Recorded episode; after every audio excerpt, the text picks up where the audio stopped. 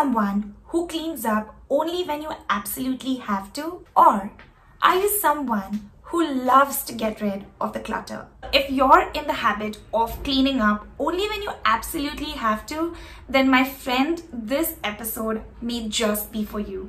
Especially if you're trying to achieve your goals. The art of decluttering, not just your environment, but your mindset, is an extremely critical skill to have. You may have heard of that adage that in between all the pile of rubbish, therein lies the treasure, whatever the treasure might be for you. So in this episode, we're going to be looking at how to do a deep cleaning of the mind, why it's important, and of course, some practical ways to do just that.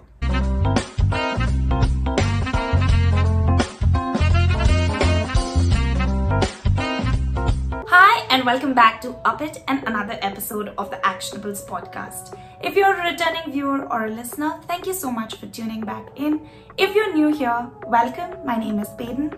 This channel is all about bringing you mindset coaching tips and strategies to help you move toward your life goals. So if you've got goals that you want to achieve for yourself, do consider subscribing and hitting that bell icon. It's a pretty well known fact that when your workspace is clutter free, you're more productive. Similarly, when it comes to pursuing your goals, the more clutter free your mind, the more productive you are, more focused you can be, and the chances of you reaching those goals are much higher. So it makes sense to declutter your mind, right? You may already know that the way to achieving your goals is all about following a simple formula, which we have discussed several times before. So here it is again, ideal way to achieving your goals is all about having the right thoughts, taking the right actions, and then getting the ideal results. However, since we don't live in an ideal world, we end up not pursuing our goals in an ideal way, which, by the way, is also the simplest way to pursuing your goals. Instead, what we do is we end up complicating things with our thoughts. Those people who do achieve their goals realize that the art of decluttering, the way they think, i.e., their mindset, is extremely critical. See, before anything appears or manifests itself in 3D, that is in our reality, it first starts off as a thought. Such thoughts that either move us toward or away from what we want, we refer to them as positive or negative thoughts. So with whatever you're trying to achieve, the first level to concentrate upon is your quality of thoughts. Here's an idea. What if you could invest in your mental efforts to have better quality thoughts that would ultimately lead you toward what you want to achieve? Wouldn't that be fabulous? So how does one end up having better quality thoughts? Now the skill to having better quality thoughts is to get rid of thoughts that don't serve you. If you're on the fence about whether mental decluttering actually works, then I'd say that is an interesting objection. So the place to start would be to make a simple and a small change in belief. What if you could believe that your quality of thoughts, everything that you think, only you are responsible for it? Yes, it may be influenced because of something or someone else. However, if you took the responsibility that every thought that you are having, only you are responsible and it is a choice that you're making to have that thought, then I think that is a perfect segue to get into some of the practices for mental decluttering. The first practice is to consider practicing mindfulness. Now, just like you brush your teeth every single morning, consider creating a mindfulness practice for yourself. For several years now, I've been practicing meditation every single day, and I can speak to the fact of how my own mindset has been impacted by this simple practice of mindfulness. You may consider practicing mindfulness by simply sitting down and noticing your thoughts, or you may rely on transcendental or guided meditation to help you. Of course, every person's mindfulness practice is going to be unique and it's going to take time. However, the whole idea of mindfulness is to tune in and to observe your thoughts without being judgmental toward them. With a deeper practice, you will be able to experience that you will become more aware to your thoughts, become more responsible of the kind of thoughts that you're having, and ultimately reach a point where you'll be able to observe your thoughts without being judgmental. And all this is going to help you take better quality action toward what you want to achieve. The second practice for decluttering your mind is to practice journaling.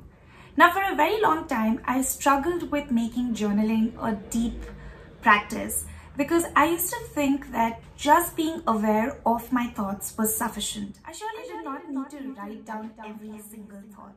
However, when I started writing down my thoughts, I realized that just being aware of your thoughts is simply one practice. Writing down your thoughts is another deeper practice. And most of us might be aware of simply doing a brain dump and writing down your thoughts in your journal. However, I suggest a two-part deeper way of doing journaling. The first part is the act of writing down your thoughts. The second part is where it becomes a little deeper. And that is when you have written down your thoughts and next to it, you choose how you're going to respond to those thoughts. I think there is so much wisdom here because it helps you tap into your higher consciousness on not just being aware of the quality of thoughts that you're having, but also about how you choose to respond to those thoughts. So with a deeper practice of writing down your thoughts and journaling in this two-part way, you're going to become more aware of your thoughts certainly, but you're also going to take responsibility because you are making a choice on how you want to respond to the thoughts that you're having. Third is to practice forgiveness, not just of others, but also of yourself. I'm sure you'll agree with me when I say that we've all been disappointed by the actions and mistakes of not just others, but also of ourselves. And while forgiving others might be difficult, what is even more difficult is to forgive oneself. Now, I personally know that in my relationships, I have hurt a lot of people and in turn been hurt as well.